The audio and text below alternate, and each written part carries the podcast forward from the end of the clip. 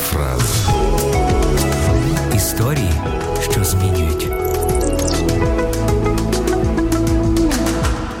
Це було в часи гонінь на християн. В одному селищі жила християнська сім'я.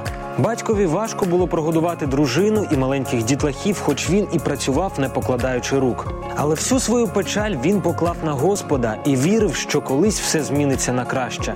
Якось, щоб і себе, і сім'ю свою підбадьорити, вигравірував батько на дощечці слова так буде не завжди. І повісив напис на видному місці в будинку. Пройшли роки гонінь, і настав час достатку і свободи.